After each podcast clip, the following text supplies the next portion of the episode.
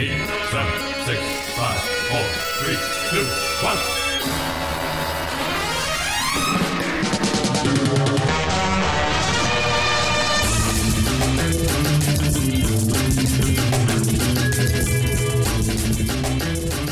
Hey, welcome back to Optimism Vaccine.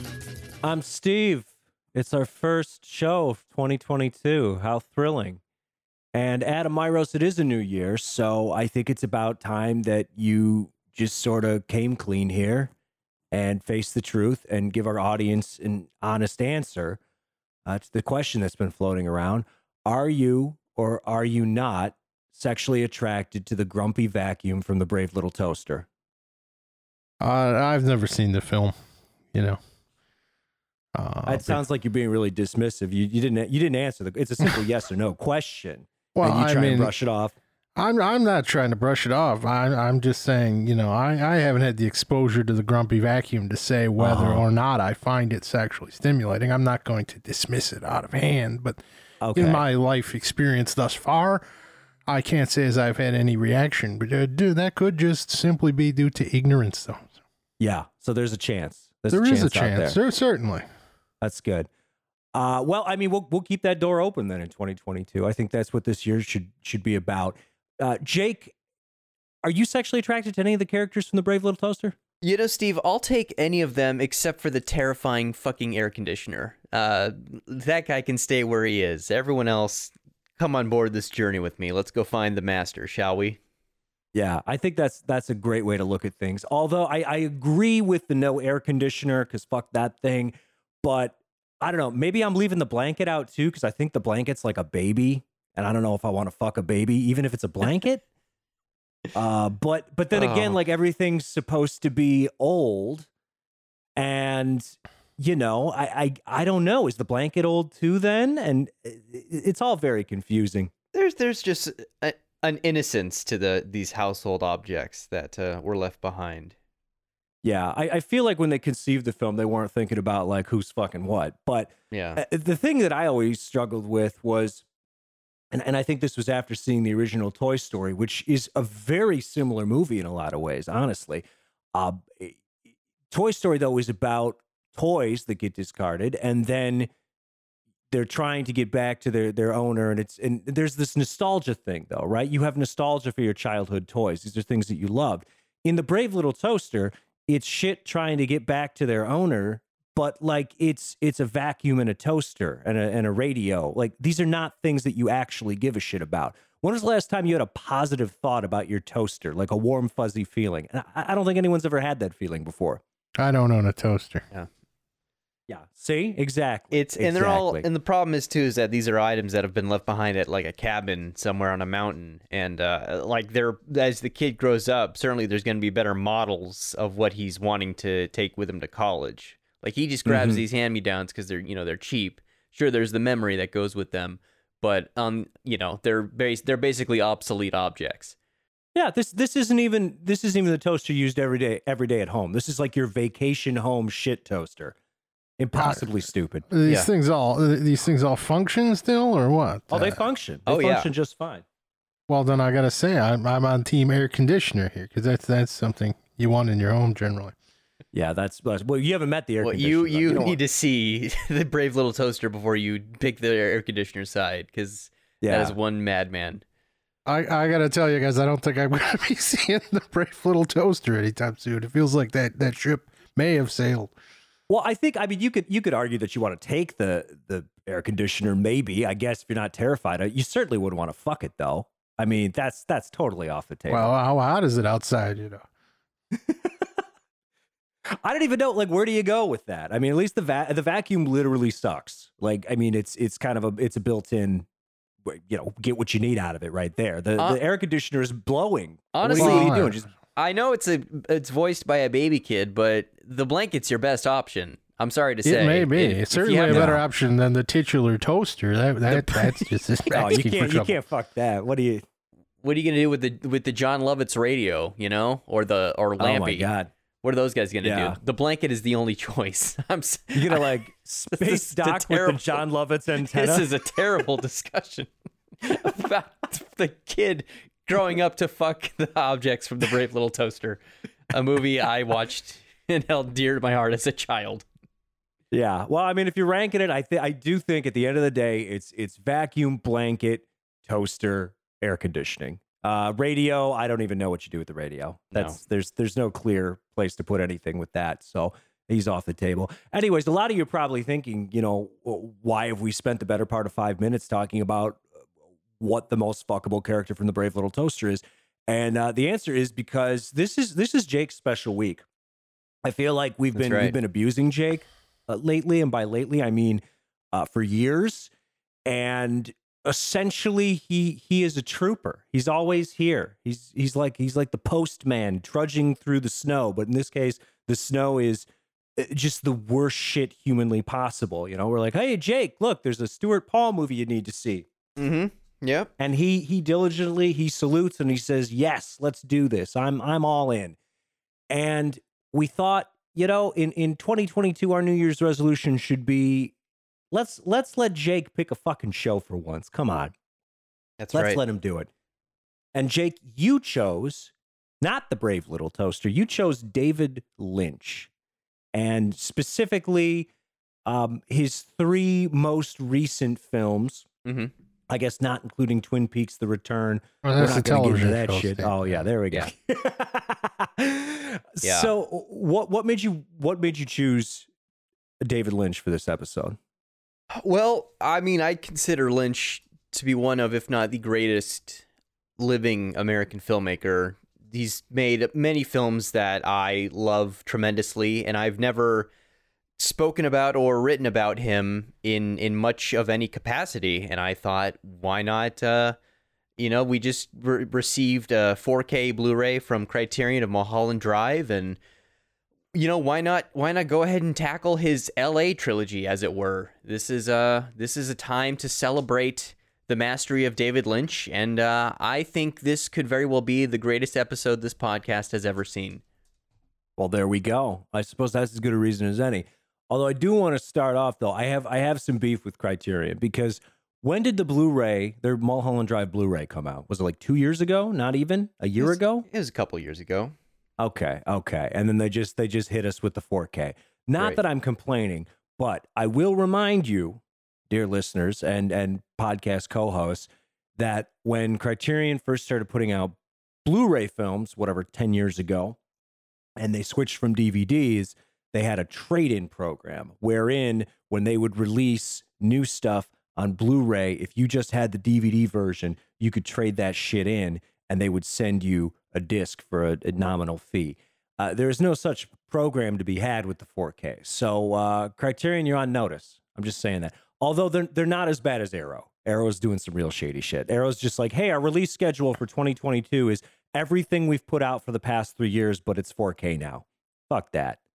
Yeah Scream Factory, you too. Fuck that shit. oh yeah and then fuck your artwork Yeah. Also, fuck your artwork. Scream Factory's worse too because they they've done they've done Blu-ray re-releases of things they already had on Blu-ray, but they're like, oh, we remastered it in 4K, but it's still just a Blu-ray. It's not a 4K disc. That's Yeah. some psycho shit. and they have a sale Anyways. every 7 months where your their films are $4 off the regular price Mm-hmm. what a steal What a st- there is nothing I like more than getting a copy of John Carpenter's Children of the Damned uh, with its horrific like Crayola fucking scribble cover for the low low price of twenty seven ninety five.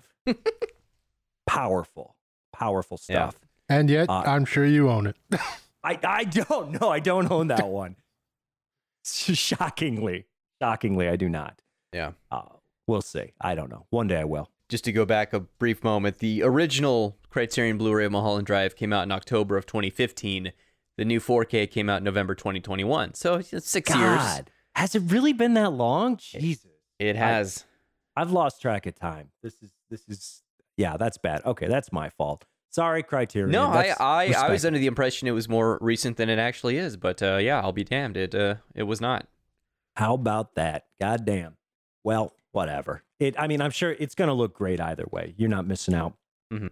So, uh, yeah. Anyways, I think we should we should probably do things chronologically because uh, one, we're lazy and it's a simple format, and two, it actually makes sense for this episode because I really do feel when you when you look at this trilogy of Lynch films, they do all kind of build on top of each other in a lot of ways. Mhm. So So this will be the only thing that makes sense in this episode. exactly, exactly. The That's- only that's what we're going. we're going chronological because David Lynch certainly will not. No. no. it's gonna be a Mobius strip episode where somehow we go we come all the way back around to to you know why we're fucking toasters or something. I'm not sure. I'll figure it out. We came Um, in. Yeah, I'm I'm gonna do a David Lynch style, like on Inland Empire, where he he started shooting without a finished script. He just kind of you know got to the end somehow. So we'll figure out how we can get back around to fucking toasters. But until then, hey, it's it's Lost Highway, a movie I first saw when I was like 20 and had no idea what I was watching. A movie that came out in 1997, and critics were pretty lukewarm on it. Weirdly enough, it's a movie that Roger Ebert uh, dismissed famously. I think famously. Most people always Him and his review. Siskel. They both Yup. gave it two thumbs down, and Lynch went ahead and threw that on the poster. Yep, there you go. and uh, I, I believe I have a I have a quote from Ebert's review where he says David Lynch's Lost Highway is like kissing a mirror.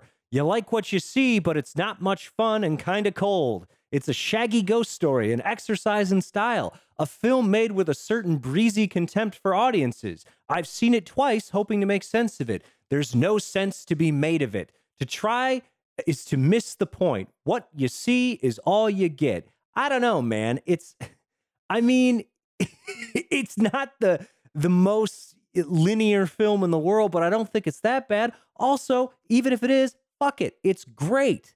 Yeah, I, I mean, there's like a, a kernel of, of wisdom in that review, I suppose, that it, it, it kind of doesn't behoove you to try and solve it while you're watching it. Uh, No. That is kind of a folly, but that, I don't think that translates to shallowness or, or it just No. being a, a, a surface level exercise in style. Certainly not. No. And and I think that's that's a mistake that can be easy to make, you know? It's like you you don't want to admit that like you can't quite wrap your head around things and instead of giving the film the benefit of the doubt, you assume the film is stupid.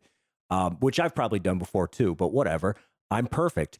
Anyways, uh yeah, it's it's weird to me that this was I- I mean, I wasn't like outright rejected by critics, but it was a pretty cool reception. Um, especially like you know after fire walk with me which i think that got a little bit of backlash too and it just seems to be th- that that same kind of momentum uh leading into this movie Well, I mean, old Raj wasn't exactly keen on like Blue Velvet, as I recall. Yeah, he he absolutely loathed that movie, especially Lynch's he, Lynch's treatment of Isabella Rossellini. He was not quite fond of back in '86. Which, yeah, I suppose you could levy similar complaints towards, well, most of these movies. By But, you know, Patricia Arquette. Yeah, yeah, certainly Mhm. this film. Yeah, absolutely. Yeah. Oh, for sure. For sure.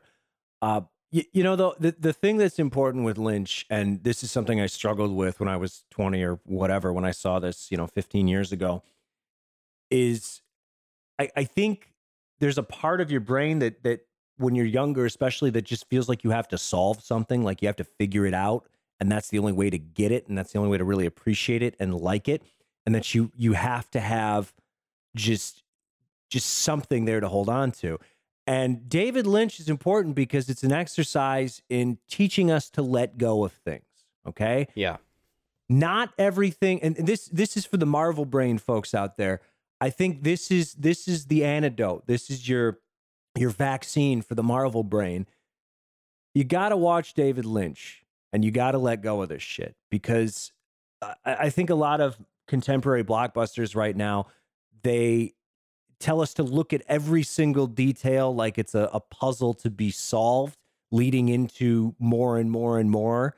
And it's just, that's not what it is. Just go for the fucking ride. And Lost Highway is a great ride.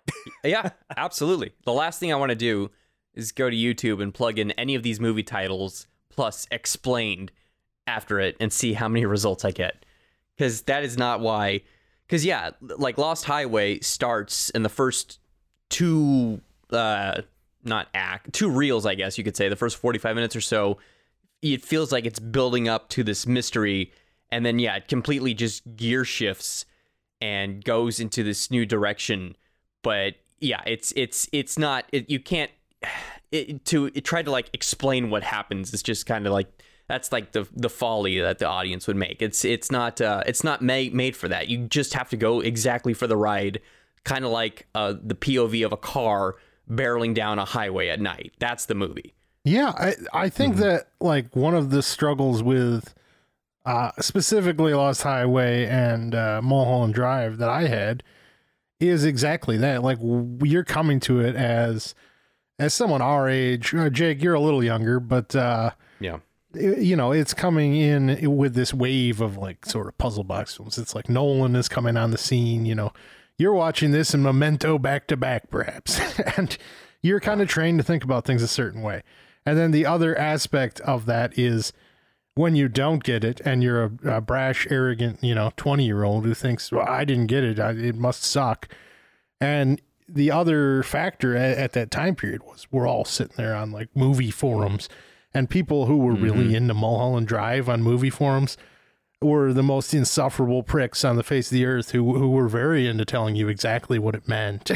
so at some point you just kind of dig in your heels and go, "Fuck this! I don't fucking want to have anything to do with it."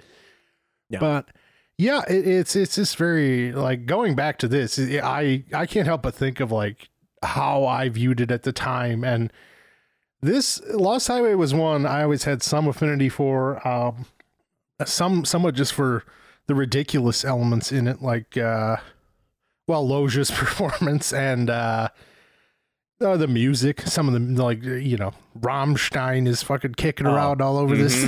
David Lynch Yeah. invented nu metal. You, That's- you cannot deny that. Uh yeah, so it, it, this was always like the one that I found most accessible, but it was also perhaps the most frustrating because the opening, yeah, that opening act of this movie is like some of the most compelling cinema you'll ever see in your life. And then it just it's kind of like fuck you. You were enjoying this? Get fucked. That's not what I'm making. And Yeah. you just you just had to accept that. Uh but man, like I just I look at it and I'm like, what you assume this movie is when you're watching it when you're 20, and you're like, oh well, Bill Pullman. I wonder how they framed him up. That'll become clear later. they they watch it now and you're like, well, this guy fucking killed his wife very clearly. So not playing it as like a an ambiguous thing at all. No, no, and and you know, watching it again too, because eh, you know, I was I was just thinking like, oh God, like I I just I just remembered it being like cool and creepy, but incredibly incoherent. And it's funny, just like eh, there there's a there's a huge tell in this, and it's pretty fucking obvious. It's like one line. It's just like, oh yeah, that's the whole goddamn movie, and it's when uh, Bill Pullman is talking to the cops and they're asking him like, "Oh, you know, what happened here? What happened?" And he says, "You know, I like to remember things my way, but how I remember them isn't isn't always how they happened." You know, and that's exactly what the movie is. Yeah. And it's just like it's it's literally when when the movie makes the shift from uh, you know, Bill Pullman, uh, the aging jazz saxophonist to uh not Bill Pullman, the sexy mechanic. Balthazar It's- Getty. Yeah, Bal- Balthazar Getty.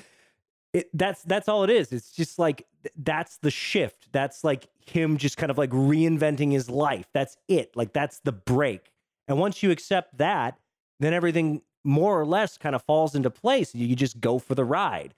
Um, the other thing that's that's kind of cool about this movie that I didn't think about when I saw it 15 years ago was you know the the context that that Lynch wrote it in, I guess.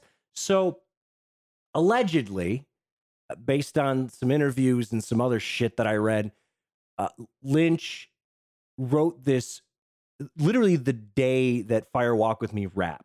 Like he wrote the first half of Lost Highway immediately because he had this idea just kind of like kicking around in his head, um, up to the point where Bill Pullman goes to prison, and there's this uh, quote from him where he was in, he says he was inspired in the movie to make the movie by the O.J. Simpson trial, uh, and he said what struck me about OJ Simpson was that he was able to smile and laugh. He was able to uh, go golfing with seemingly few problems about the whole thing. I wondered how, if a person did those deeds, he could go on living. And we found this great psychology term, uh, psychogenic fugue, describing an event where the mind tricks itself uh, to escape some horror. So, in a way, Lost Highway is about that and the fact that nothing can stay hidden forever. And that's that's I mean that's it, right? Like and, and that makes perfect sense because OJ is fucking psychotic. Uh, he wrote a book called I didn't do it, but if I did, here's how I fucking did it. Like come on. Like uh so I I think armed with that information, uh, Lost Highway suddenly becomes a lot more coherent and it's it god, it's just it's such a good fucking ride. Yeah, yeah. I I've always like you know people have their favorite Lynch films. I've always sort of thought this one was kind of maybe undervalued uh, in his his filmography, and I uh, yeah I fucking love this movie. Um, the with the, the the scene with the mystery man at the party, the phone call is like one of the best things that Lynch has ever done. And you, again you get like when you're a 20 year old you get into the mindset well you know obviously he had a guy at the house and all this no don't don't i don't want to explain that. I don't want that explained to me. I want i just want to watch that unfold because it like robert blake's performance is just so fucking creepy and perfect and i just just watch like it's just so brilliant yeah. Um, yeah. You don't need to know. You don't need to know You who he is to. or what he is. Yeah. And there's a dozen different interpretations of oh he represents you know the human id and all this other shit. It's like whatever, Yeah. man. he's the devil The point is he's fucking creepy and Yeah. he's omnipresent. He's always there and he knows shit and and he he's fucking videotaping you and sending you tapes, which is extremely creepy. It's just unnerving. It's deeply unsettling. And Yeah. that's that's how talented and incredible David Lynch is and why this film is so great is I don't need any context whatsoever for who the mystery man is. It's just horrifying. Period. Like Yeah. that's that's it. It's this completely unknown skin crawling horror. Yeah. And nobody does that like David Lynch. And this this movie is not a movie where a it, watching it now it doesn't present as a mystery at all. Like No. it, it Pullman is Pullman is fantastic in this film, but he's fantastic as a guy who who is on the very verge of killing his wife, like from moment one. Like mm-hmm. he he's like losing his goddamn mind very clearly. This is not like a loving husband or something. It's a man like consumed by jealousy and and violence, and it is it's just a fascinating watch. And his performance is so magnetic, and I think that again, that's kind of why a lot of people might have issues with it because he's not in the whole movie. but no. yeah, like the whole backstory of like Lynch actually getting that uh, that message that opens the movie of, of Dick Laurent is dead is, is supposedly something that actually happened to him and, and sort of inspired a lot of things. But it is, yeah, there, there's a lot in this film. It, it is to say it undervalued in his over is accurate to me because I, I think this movie is like top tier. Like I, I have this up there with Blue Velvet and Eraserhead. Like I think this movie is him firing on all cylinders. I, I can't think of many better looking movies that I've ever seen, honestly. The like that the way that this is lit, everything about it, it's it's just stunning. Thi- yeah, this is has like some of the best just uses of darkness I've ever seen. Uh, especially in the like Fred and his wife's apartment. There's the scene where he walks down after they've come home from the party and his hallway is just pitch black and Bill Pullman like literally gets swallowed up by his own house. And then he comes back out and he may or, may or may not be him. I don't know. It's up for you to interpret what happens when he goes to the end of the hall and like does he see his a doppelganger? Is it a mirror? But um, yeah, just the the house looks great, and also just the like how oppressive the room tone is. In it, like sound has always been a a, you know a key part of Lynch's technique, and the the way this movie looks and sounds, it's it just makes me yearn for times when movies looked and sounded good. It's it's really sad that we don't get much of anything like this uh, anymore. Honestly, not to throw shade because it's not really my intent, but I almost miss when David Lynch movies looked like this because it, this is like the last movie before he really started fucking around with other formats. like really getting into uh, playing around with how things look and, and different technologies. I mean, Mulholland Drive to an extent, but Mulholland Drive is also a film that you can kind of see at parts that it, it was shot as a television show. It doesn't have Yeah. the same look that this does. Th- Nothing has the look that this does. This is just a singular piece of like visual art. Like it is a staggeringly beautiful film in many ways. And yeah, I, I see it as it, it makes sense that this is coming off Firewalk with me. I it's playing with a lot of those same ideas. Like it's a film that doesn't really traffic in in characters. Everything is is a representative of something. Like they're, they're ideas. Much the same there's you know, much the same way that Twin Peaks with with Bob and and a lot of the stuff he was exploring in in the latter season there uh recently. But Hmm. yeah, the, the- it's just it it hits on so many things that Lynch was obsessed with, and duality, and these sort of manifestations uh, that sort of dictate human actions. It, it's uh, fascinating stuff. You just can't try and fucking figure it out. Yeah. No, I think that's the best assessment. But yeah, don't don't sleep on Lost Highway. What are you doing? Oh, you don't think it's top tier Lynch? Fuck you. Oh, also, Watch it's, it's worth keeping in mind uh, the Robert Blake of it all. yeah. this is God. his Yeah. last his, his last starring role, even though I believe he's still alive. He's not only is he still alive, he's making YouTube videos about which are called "I'm Not Dead Yet, but Hang On" or something like that, where he just talks about working in Hollywood. Yeah, so like uh, four years after this film, where he plays like a, a ghoul, uh, he he he pretty much you know he he OJ killed his wife. He allegedly Allegedly, allegedly. the state could not prove that he killed his wife, but uh, This is a. I mean, this is a final film for a lot of people. This is, Richard Pryor shows up. He's Yeah. wheelchair bound, you know, but he's Mhm. recovering. And uh, Jack, the great Jack Nance, Lynch's regular since Eraserhead. It's his final film. He actually passed away before the movie premiered, which is really sad. So I don't think he even saw it. But uh, Wow. yeah, it's kind of a it's it's kind of like a weird ending to I guess like as that what Adam was saying is that the Lynch that he loved. This is kind of like the last the last bit. You know, there's still a lot of it in Mulholland Drive, but uh, yeah, it's uh, just one of the last vestiges of what made him so wonderful. hmm And I just want to say, we cannot legally say that Robert Blake definitely murdered his wife. We can, we can't say that he murdered his wife, even though it seemed like he really murdered his wife because he was technically acquitted of murdering his wife. However, he was found liable for her wrongful death. well, much the same as the aforementioned OJ Simpson. There you go. It's an interesting parallel. If if this film was based on that, and and Blake lived it out just years Yeah. later, it's it's very strange. Yeah, I'm I'm glad that I, I like to think Robert Blake sat down and watched Lost Highway and he said, "You know, it's not a bad idea. Why not?" Something to ponder, something to chew on. Uh, okay, so we get we get Lost Highway in 1997. And then uh, fast forward a few years, and we get uh, the David Lynch movie. This is this is the one that that people reference. This is the one that you know.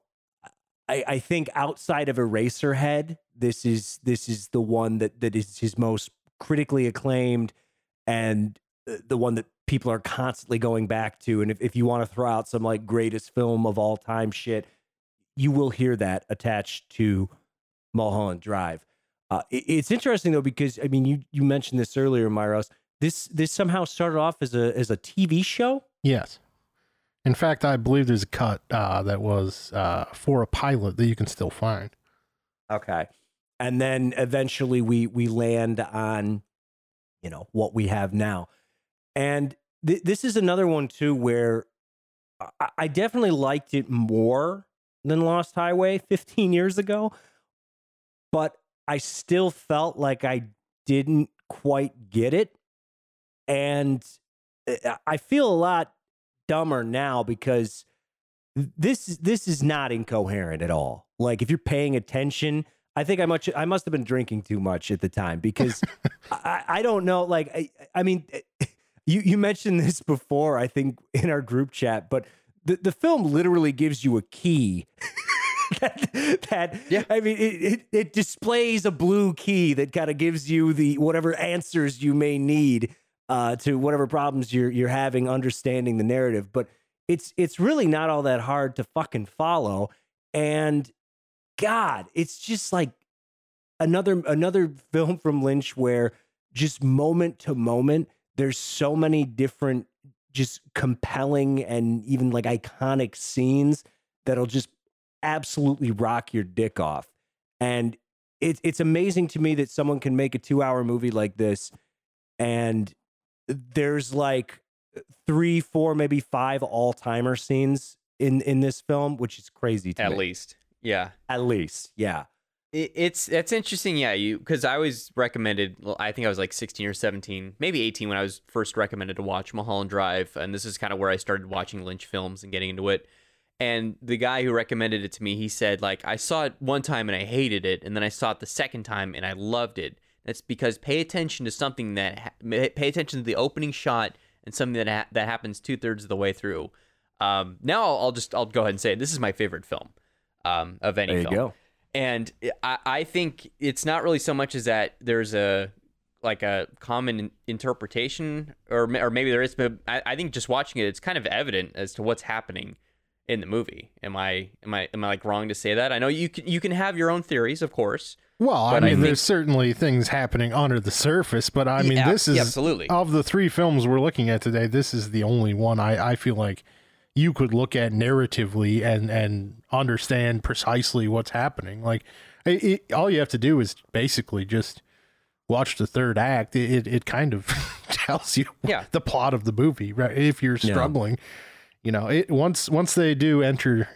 Once they open the box, it, it, it pretty much tells you exactly what was happening in the movie and, and what what's going on. Mm-hmm.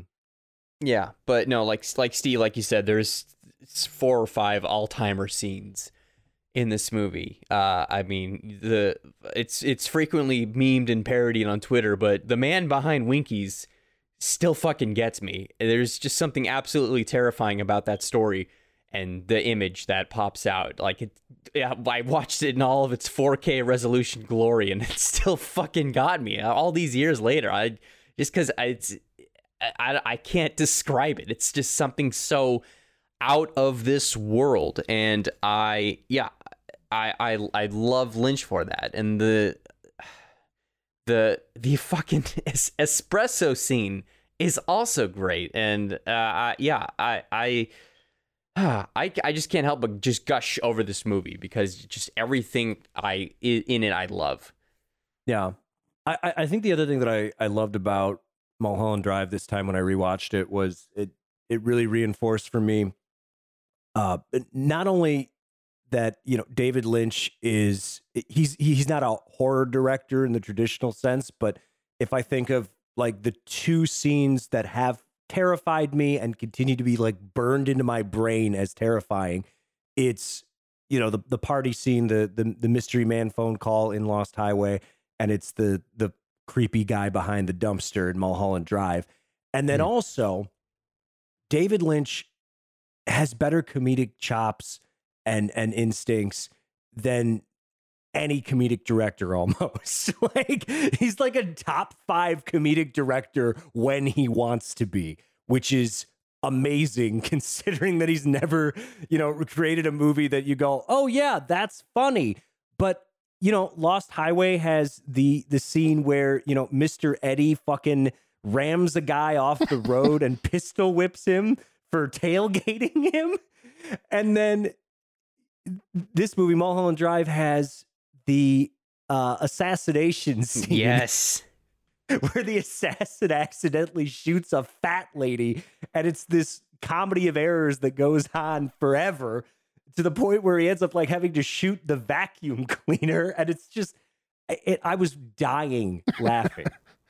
It's so good. And in a movie where like that is not the tone at all at all Yeah. and yet it there's no there's no dissonance there. It feels like it just kind of fits in with Lynch's universe.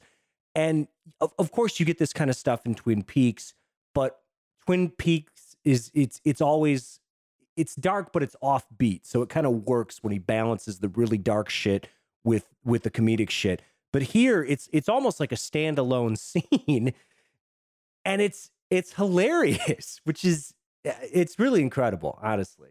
It is that uh, if I had a critique of this and I on rewatch uh, again all of these movies every time I rewatch them I like them more and more but uh I I still probably prefer Lost Highway. I I think a lot of the the reason this one has the reputation that Lost Highway probably never will is that it, it in fact is a lot more accessible.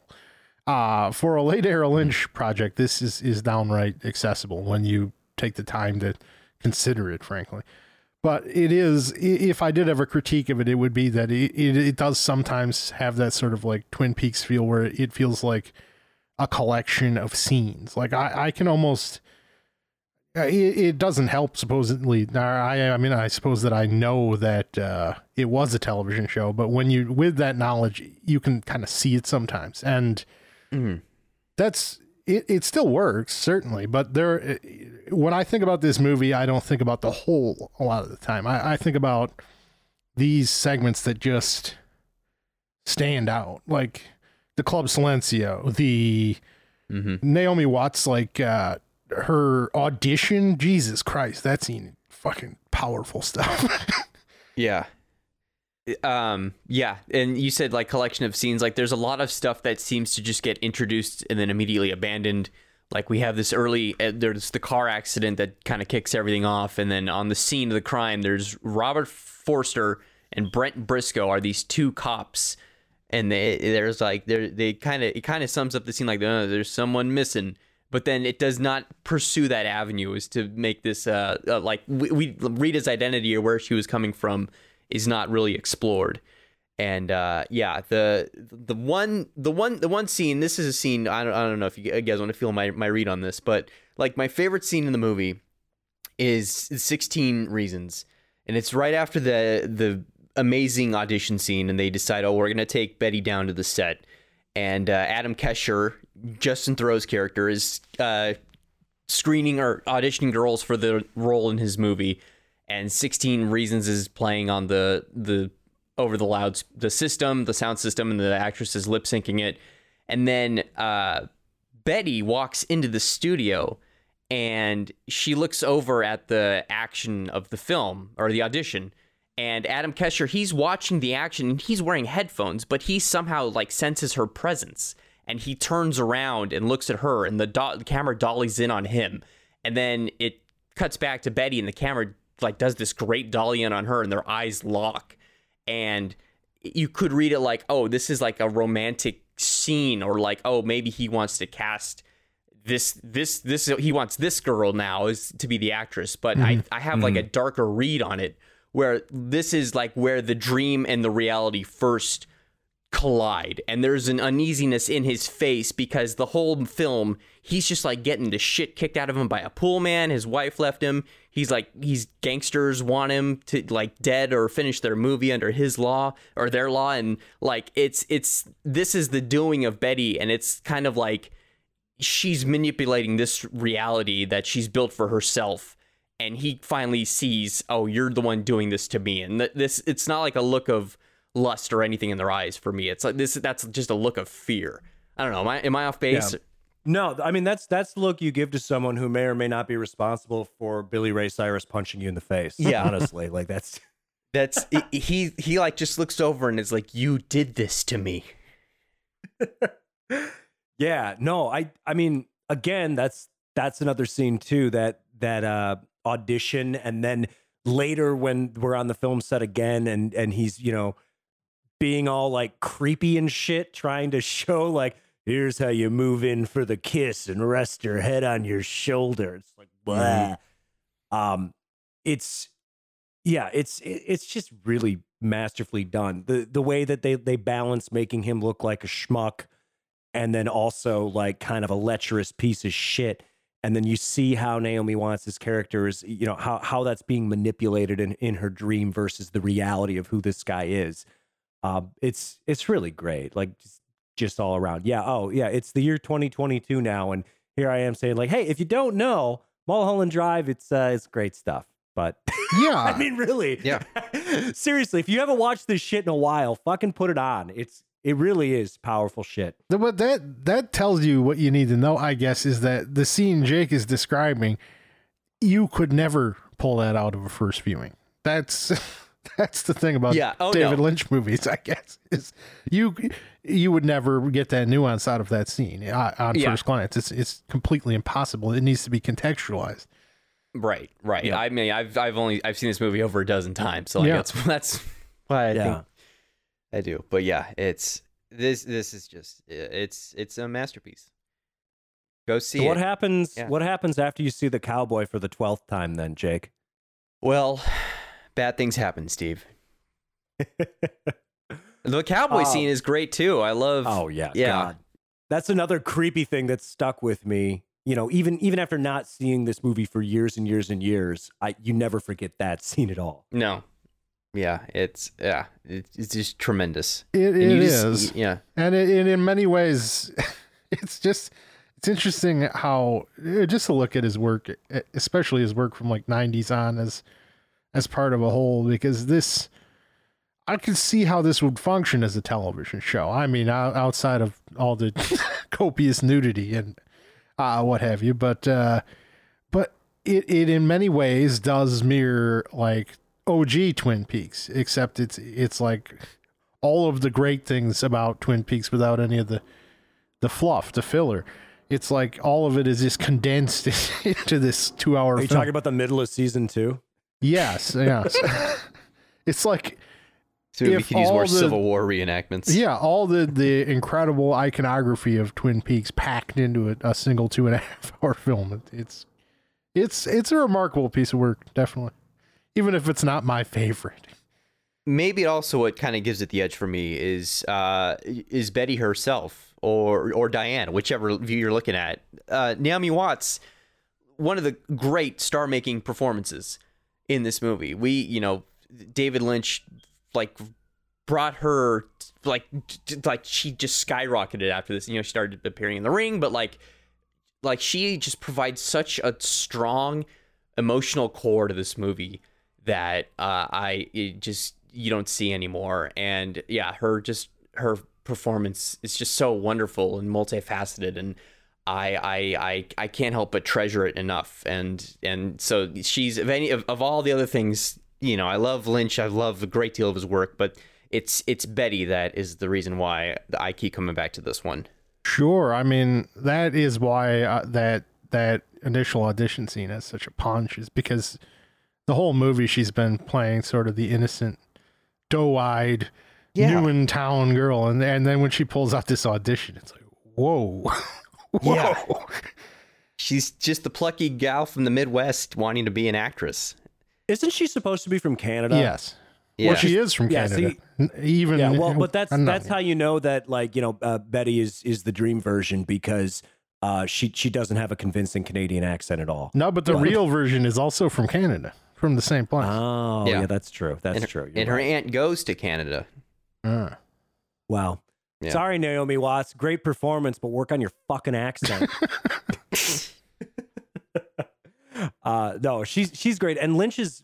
I mean, he's famous for for using kind of a stable of actors uh, throughout his career, and and you know recasting people, and um, I, I think he's he's been so lucky because Laura Dern and Naomi Watts are just so talented, just head and shoulders above anyone else from their respective eras and it's it's wild just just like seeing how good they are like it's it's a master class and i i can't imagine anyone else playing their respective roles uh, in his films which i mean that that speaks to how great they are so Mhm. yeah naomi watts is fucking awesome in this Yeah.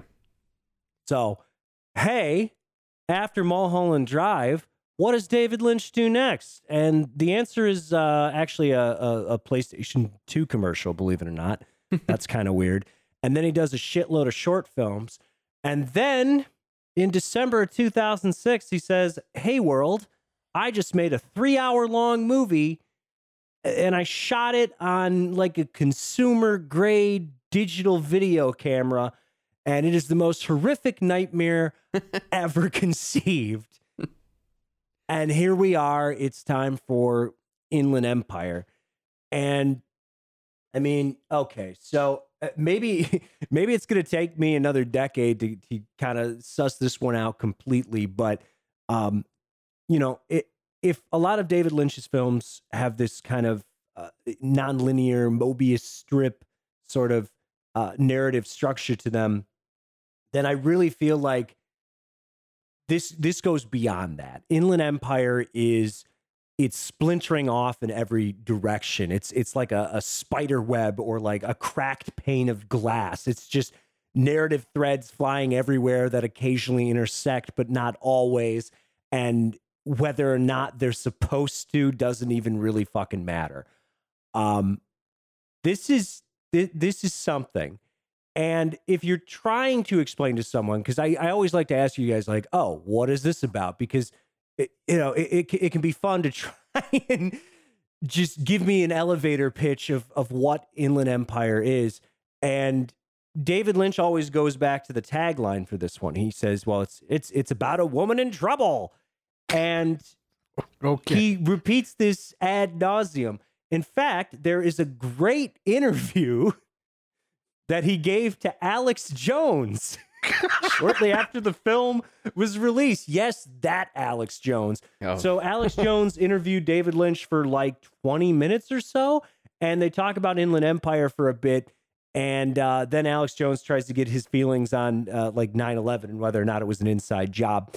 And he think it's great because Alex Jones just wants a straight answer and he's not getting it. And it's super fucking funny. So I'm gonna actually I'm gonna play a clip from this. So give me one second here. All right, welcome, ladies and gentlemen. We got about 24 minutes left in this broadcast today, and I'm really honored to have an amazing director and writer on with us. I'm a fan of so many of his films. Uh, the Elephant David, Man, are the frogs Eraserhead, gay? the TV show uh, Twin Peaks, Blue Velvet, Lost Highway.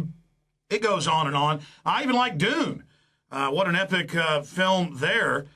And he is a prolific individual. He's got a new movie coming out. He was just screening it here in Austin. He has a signing at Barnes and Nobles today in North Austin. We'll tell you about that. We have links to it up on Infowars.com right now.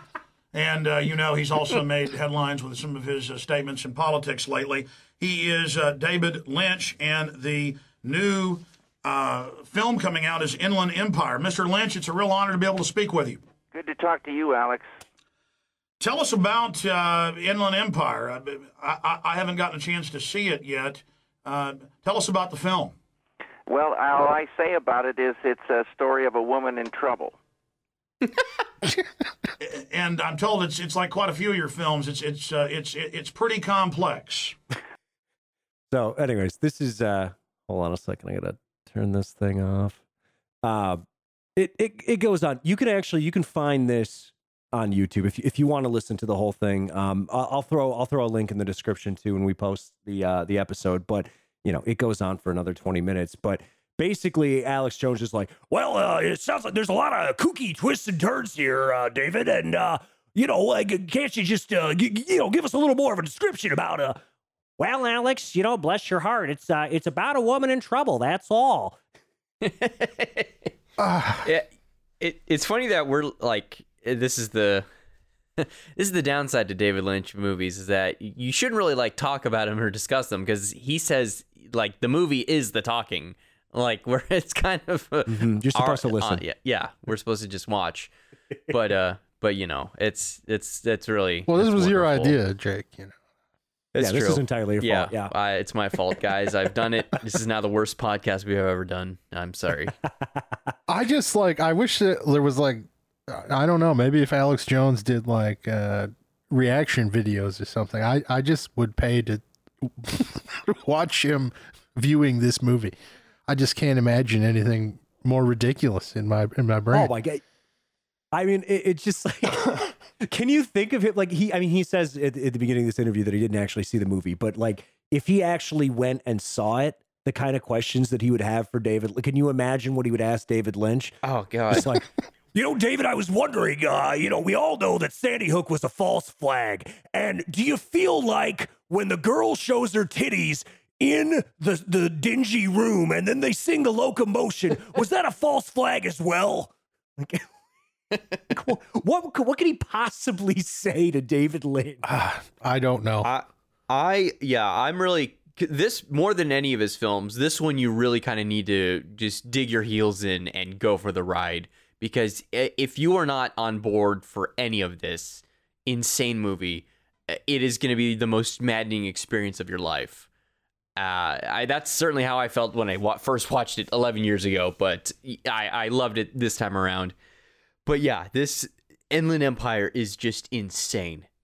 yeah, Fucking insane. that that is for sure. I I think it's a particularly demented film. I I tried it first. I was like, all right, well, you know, I I'm not trying to solve these movies. Obviously, uh, that's Yeah. just a, a foolhardy. But at the very least, going back to the other two, I'm like, okay, I I can get a pretty good read on what's happening in these, especially in context with his other work. And I I I tried at the beginning of this one. I was like, okay, like I had this read. Oh, maybe you know this is an interesting bookend on his career with Eraserhead. It almost feels more personal. Like like it, this movie's about the sacrifice inherent with creation. You know the the like loss of identity that that comes with giving yourself uh, to a piece of art and you know, about 45 minutes into the movie, I was like, well, I don't fucking know if that.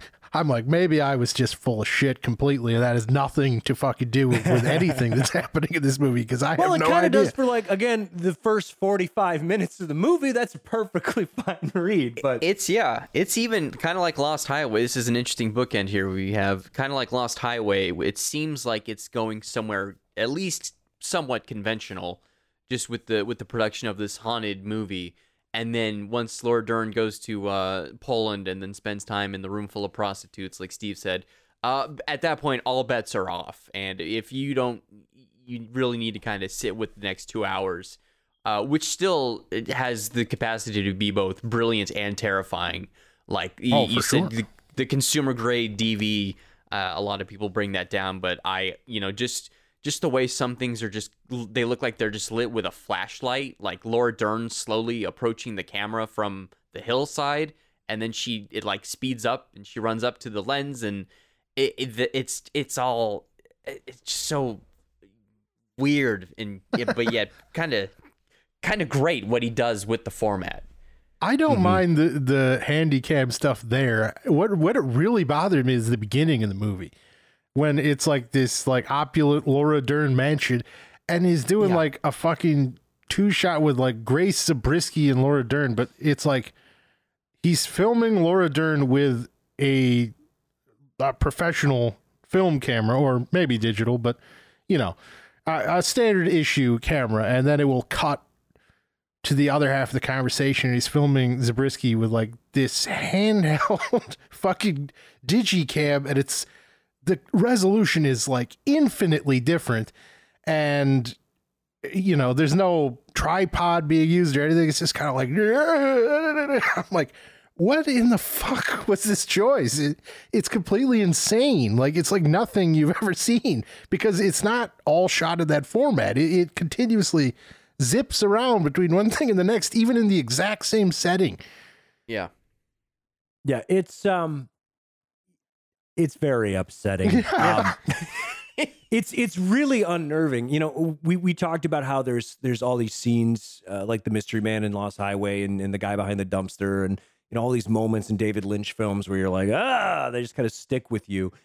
Uh, Inland Empire is a little bit different because it somehow it still has those moments, but also the whole thing just makes you feel that uncomfortable. And God, even the opening of this, where like Grace Zabriskie is is just walking over to Laura Dern's mansion or whatever, and has this weird fucking conversation with her. It- the The entire thing is shot like an Aphex Twin music video. It's just this like grotesque, hyper close up, distorted, wide angle, like ah. it's every single trick in cinema that makes you feel uncomfortable. But because it's shot with a shit ass consumer grade, you know, early 2000s camera, it, it, it also doesn't feel cinematic. Like you don't get that artificiality. It feels very like like it's a home movie, which makes it even more upsetting to watch. Yeah, Um, it's like he's employing tricks, Yeah. I suppose, but also like any formally trained filmmaker who would be familiar with said tricks would want to like fucking strangle him to death for filming it in this fashion. It's Yeah. just And, and I, I also want to say, just just to lay that out, this out there, it, it may sound that like what I'm saying right now might be like a criticism of this film. And while this isn't my favorite David Lynch movie, it's fucking great. It's just a lot. It's a whole lot. Yeah. I I mean, it's it's literally a lot because it's like three hours long. yeah. Mhm. It- there's a ton going on, uh, so much going on, scene to scene, moment to moment. Uh, characters introduced, characters removed, just all kinds of things happening. This is a like you know catch the vibe wave and fucking ride it kind of movie. Unfortunately, the vibe wave is like I don't know, like a, a fucking chainsaw covered in blood, like slicing through you. It's not always the most pleasant thing. Uh, and I think the thing that really struck me watching this now, as opposed to the last time I saw Inland Empire, which was shortly after it came out. It's you know it's been a while. Um, this is like it, it feels like David Lynch is is trying to like push himself beyond the format of of of film. Like he's always kind of fucked with narrative structures a little bit. Um, but now he's getting to the point where just the medium itself doesn't seem like it's enough for what he wants to do. Uh, I, I know the, uh, the the the bunny rabbit stuff, the the little rabbit family thing with the creepy like sitcom laugh track. He did a whole like additional forty five minute long film where it's just the rabbits, and I, I think was that just like was that was like released on the internet or something? Is that Some- right? Some kind of shorts collection maybe had it, but yeah, it's this is at the point where he started doing that, and he started doing all these like weird music videos in his backyard, and he and he really got into music at this point. I think he even has a few songs on the soundtrack in here. Yeah, he put out yeah. an album. Yeah, Yeah. like this. This is. It, it feels like a a big chunk of a much uh, broader, larger multimedia project. Like th- Yeah. this does not feel self-contained to me. There's there's just like missing pieces. And again, even if I saw if if I watched all of his shorts from this period and I listened to all his albums, then I watched this. I'm I'm not saying I'd be like, oh, this is this all is like fucking making sense to me now. I, I just it's just such an interesting piece of media beyond being a film because it's so all over the place and yet super compelling. Yeah, Yeah, I could watch this Yeah. movie like 10 times in a row and I still would be like, what? Like, it, it's No. just like, I mean, I'll, uh, we talk about how he has this sort of obsession with duality. A lot of these films have actors playing multiple roles. Like, I couldn't Mhm. tell you how many roles Laura Dern or Peter Lucas are meant to be playing in this movie. Is it two? Is it 200? I'm not Mhm. sure. It just feels like they're they're like floating through lifetimes. It, it's just bizarre. You're completely unmoored. Yeah, I was Mhm. kind of surprised at like how much of Inland's DNA was in Twin Peaks: The Return, because a lot of like the third episode where Coop escapes like the Black Lodge prison that he's in, that's is just kind of very much like push the viewer to the limit, uh, exer- exercise and style, Mm-hmm. and also just like with the the like going back in time and saving Laura Palmer is kind of echoed through Laura Dern going to this this cosmic hotel location to save a young woman from the phantom which has her face on it. And and that's the other thing too is about Lynch is that he just has the uh, uncanny ability to take like maybe the cheapest looking special effects you've ever seen and make them the most horrifying image. Like the the like the stretched out Dern face but also like the drippy crying phantom mouth. That gave me fucking nightmares after Oh God. Yeah. Yeah, I I don't I don't like that at all. Like when they're in the they're in the hallway and then you, you mentioned this before, but he's basically like I don't know if it's a construction light or like a, a bright flashlight, but he's blasting this guy in the face with with a light, so his his face is obscured. Yeah. And then it it, it almost looks like he's he's filming with his you know grotesque uh, uh, cheap digital close up, but it it looks like there's something like pulled over this guy's face, and then a bigger distorted version of his face is being projected onto his face. It's horrifying. Like this is like nightmare shit. I, I don't know. There's there's a lot of stuff in here that's hard to shake. Oh and, yeah, and even the things that seem innocuous, you know, uh, the, the the the brief lulls are almost more unnerving because anytime something seems normal for about five seconds, it's such an abrupt change that you're like, oh God, what's going on here? Um, and and some of the stuff like the um uh, the the weird like Hollywood talk show, which is one of the more conventional things in, in the film. That's like one of the most upsetting things in the film too. I yeah, it's weird like how I don't I don't know everything is just kind of more like insular than w- how it appears like it's ostensibly it's a talk show but it looks like it's just Lynch and these three actors just like shot with a like in front of a curtain in an empty room while this like audience laugh track was just slapped over it and then he got Yeah. William H Macy to pop on set for 5 minutes to deliver like just one line as the announcer Uh, yeah, and that's like richly shot with film. Like, yeah Uh, okay, I don't understand what the fuck's happening in half of this, but it's just it has moments like that. That scene where uh, Laura Dern gets stabbed with the screwdriver and is just like Oh, vomiting blood in front of these homeless people who are having like this prolonged discussion about like a woman with a hole in her vagina, and that all sounds like fucking madness. And it is so goddamn compelling. You're like, wow, it's and then he pulls like this jackass Godard trick of like pulling out to reveal the camera, and you're like, God damn it, is this hacky or is it the best scene I've ever seen in my life? I'm not sure.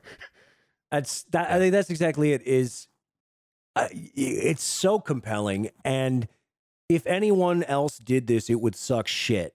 Mhm. I mean, there's so many things here where if you describe the scene that you just described, that's like fucking uh, just you know film class short asshole artsy fartsy kid bullshit. You know, every, every student film you've ever seen and rolled your eyes at, it's that.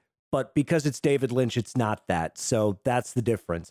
What separates David Lynch from anyone else is that he he can make something that could be conceived as like hacky or ugly, you know, because of his his format choice here or anything else, and he just makes it infinitely compelling and and the sort of like I don't know, it, emotionally devastating probably isn't the best way to describe it because you're not that invested, but it's just like it's fucking with you. David Lynch has his fingers kind of dug into your chest and he's fucking with you the entire time.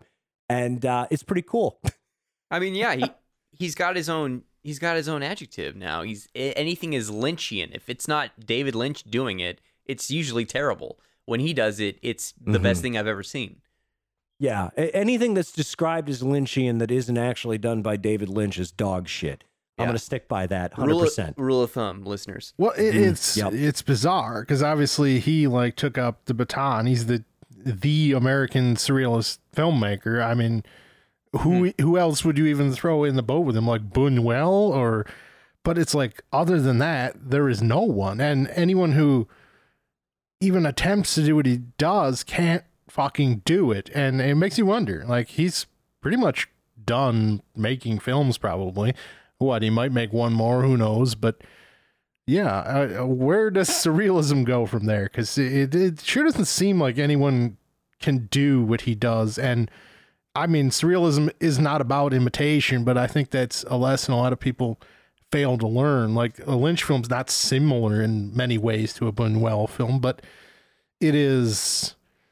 I, it's not evolved since Lynch. You know, it, it feels like everyone who he he's become so synonymous with that style of filmmaking that Yeah. uh, people who try to make surrealist films just try to make Lynch films and fail miserably. hmm Well, the, the new the new evolution for surrealism is David Lynch's YouTube channel, where every day he like tells you what the weather is. well, it looks like it's going to be 35 and sunny today, so wear a jacket and some sunglasses. That's that's pretty much it. That's Yeah. I hope that's his lasting legacy. I honestly hope that he never makes another film, but we get Inland Empire and then him telling us what the fucking weather is for the past two years. There you go. I Yeah, that'd be great. the thing is like my initial read on why I had difficulty with these films beyond what I've already expressed is is I, I feel like a lot of his films read to me as antagonistic. Like and I'm not sure if that's true or not, because I, I think it's easy to conflate uh, antagonism and kind of pushing his audience away with pushing himself into new territory. And and it's hard to decide really which is the case because it always seems like when he's on the verge of commercial success with something like Twin Peaks that's when he's going to make Fire Walk with Me which feels like oh you like Twin Peaks get fucked uh I'm not doing that anymore uh it, it just feels like a big swing like Yeah. uh, you know he he was always pushing people away and maybe you could read Inland Empire in a similar way because Mulholland Drive did quite quickly gain uh, a significant following, and and Inland Empire is boy, it's pushing. it does not want you to like it at all. Yeah, I think I think just to kind of sum up why Lynch is endeared for so long is that he, with the maybe the exception of Dune, which feels com- compromised by a studio in some ways, is that he's largely got made movies his own way and had held his own authorial control. And mm-hmm. it's it's about his voice. And i think that's that's just a lot of things that like me i know and just other people like as an audience what i think we want to see is does this film have a voice? Just because we're we're getting just so bogged down by just this conventional studio crap that has to a play it safe and b set up more sequels so they can keep people employed to make money but there's no risks. And i think that's you know one of the reasons why i like the matrix resurrections is because it, it like lana wachowski has a voice in it but it, people are like pissed off at it as a as a matrix sequel but i love how it just goes big and meta and dumb and i just loved every minute of it. But yeah, it's it's the it's just Lynch's uncompromising nature, and yeah, he's kind of just cornered the market on American surrealism, and and that's just that's you know it's it's great that we have this this pocket of work that he's he's added to the world, and it's just something to if you if he never makes anything again, you know, I'll, of course I'll be sad, but I, I I'll be happy to celebrate what we do have because it's better than most other things out there. Well, that's true. I mean, even in that Matrix conversation, like that's kind of a frustration for me. Is I don't think that movie's especially great. I think it was they, they had the kernel of something interesting in it, but at the we're at the point now where that is enough. Like the vague kernel of something interesting that is not executed especially well feels like some sort of glorious success because everything is wallpaper paste. Yeah. Pretty much. Yep. I'll I'll, I'll fucking take that. So, anyways, uh, David Lynch, you've seen his movies. Go go rewatch them. You haven't you haven't watched Inland Empire in a long time, have you, listener? Go watch Inland Empire. Go carve out three hours. I mean, maybe Watch watch, the other two first. Yeah, maybe maybe Yeah. do that first. But you know, just g- give your, give yourself a day. You Give know yourself what? A little Lynch day. Go go in order. Start with the Eraserhead, have your mind blown by that, and then build to Inland Empire. And that's kind of like the final. If you just want raw, unfiltered Lynch going hog wild, that's that's the one to end it on. Yeah. It's That's that's the way to do it. Yeah. That's the way to do it. All right, boys. Well, we got to wrap things up. So, uh, Jake, what are you putting over this week? oh golly gee. Um yeah, so Yeah, you, didn't see this one coming, did No. you? I never asked this question. Of course not. No, but uh, I uh, I watched a movie last night uh, for the first time that I loved called uh, Rebels of the Neon God.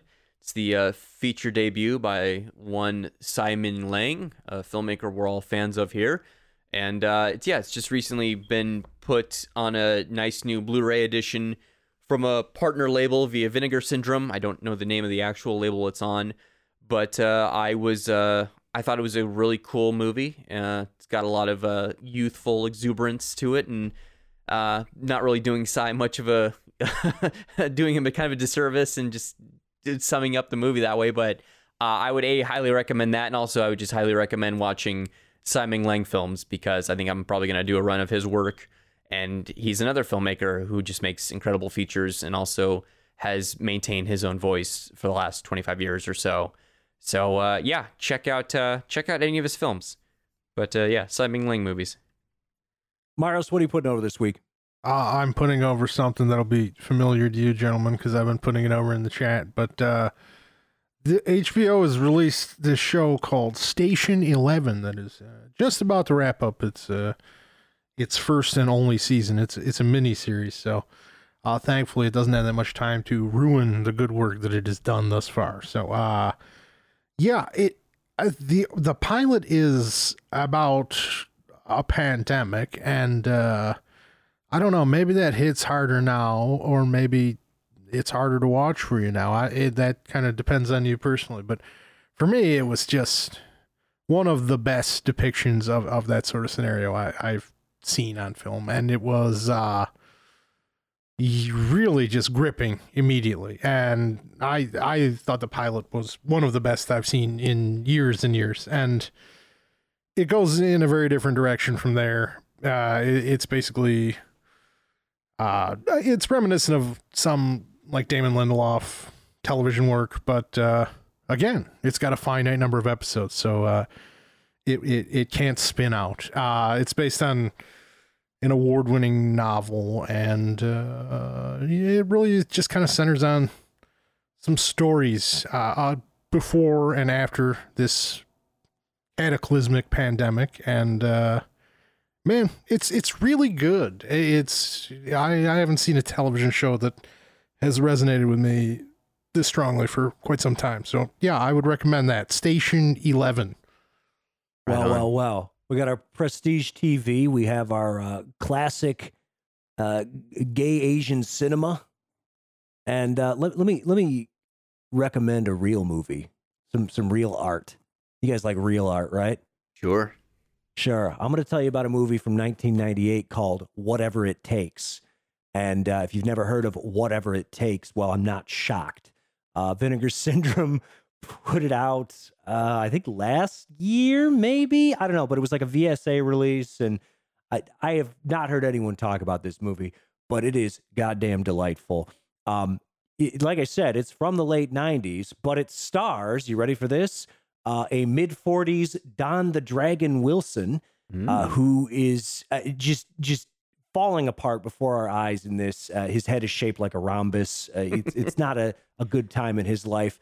Uh, it's got Fred Williamson in it, who uh, he's wearing a pinky ring in this movie throughout the entire movie. And allegedly, the reason he has the pinky ring on and the reason you will see him wearing a pinky ring throughout this era of his film career is because his hands got too fat and he couldn't take it off. and then it's got the secret sauce Andrew Dice Clay, Oh, one fu- of the, the most underrated thespians in the history of cinema. And uh, he is a delight. His outfits make zero sense at all. He looks like a like a biker on his way to the Renaissance fair. um, it is uh, ostensibly it's like a, a a buddy cop undercover investigation movie, and and they're supposed to be like vice cops. And Fred Williamson is is the kingpin drug dealer. And you're probably asking yourself, like, oh, what kind of drugs is he selling? Is it is it weed? Is it cocaine? Is it heroin? Is it some like you know uh, in, invented drugs specifically for this movie? It's unlike anything we've ever seen on the street before. No, Nuke? it's steroids. It's fucking steroids. Well, it's so weird. I mean, Fred Williamson It's- definitely knows a thing or two about steroids. I would think. Well, I mean, he certainly does, but it's it's just bizarre because like it- it's shown like there's there's all these like guys like playing basketball, lifting weights, and then there's just like drug pushers on street corners. Like, hey man, you want to make it to the NBA? Inject this into your balls. Like it's it's so bizarre. Like it is detached from reality. And the the thing that really seals it, if you're not sold yet, I'm sorry because this is this is a god tier film But the thing that truly sells it is there is a completely egregious Ford Fairlane reference in whatever it takes. Wow. And that is a beautiful thing. Sold. So walk, don't run to, I guess, the internet and uh, watch whatever it takes. It, it will blow your dick off straight through your butthole. Promise you that. All right. Well, if you enjoyed today's episode, do us a big favor. There's uh, there's a link in the description to this podcast that'll take us or that'll take you to our Patreon page. And wouldn't you know, you can give us money. How great would that be? Great for us. That would be wonderful. We need money. Podcasts cost money. Did you know that? Now, if you donate any amount of money at all, whether it's at the lowest tier, the highest tier, whatever, I will send you a film from my personal collection straight to your doorstep. That is that is very exciting. Is it a DVD? Is it a Blu-ray? Is it a laser disc? Is it a box set of VHS tape? You have no idea what's coming your way. Maybe it's I, I have a 16 millimeter film uh, reel of shit that I shot when I was in college. Maybe I'll send that to you. Probably not, but you don't know. You don't fucking know. So give us some money and you'll get a movie. How great is that? And at higher tiers, you know, you can start to vote on content that we put out on the podcast. You can get your name read out on the air. You could be an all star. You know, the likes of, uh, of Dustin Zick. There's a man who's given us money at a tier where I will say his name on a podcast. How about that? And if you get even higher than that, yeah, you can you can start to dictate. You can buy an episode, okay, for a, a very reasonable sum. You can dictate a full episode. Uh, and I have been threatened by people with things before. So uh, maybe if you don't like us, is it worth it to you? Is $20 worth it to hurt us? Because you can pay $20 and hurt us. That's an option for you. So, uh, yeah, if, if you got a couple extra bucks to throw us, that would be great. Otherwise, uh, you know, if you have any questions, comments, death threats, marriage proposals, optimismvaccine at gmail.com. You can send those that way. Or you can tweet at us at optimismvaccine. And boy, howdy, would we love to hear from you. And I think that's pretty much everything. So, Jake, the final word is yours. Give me back my phone.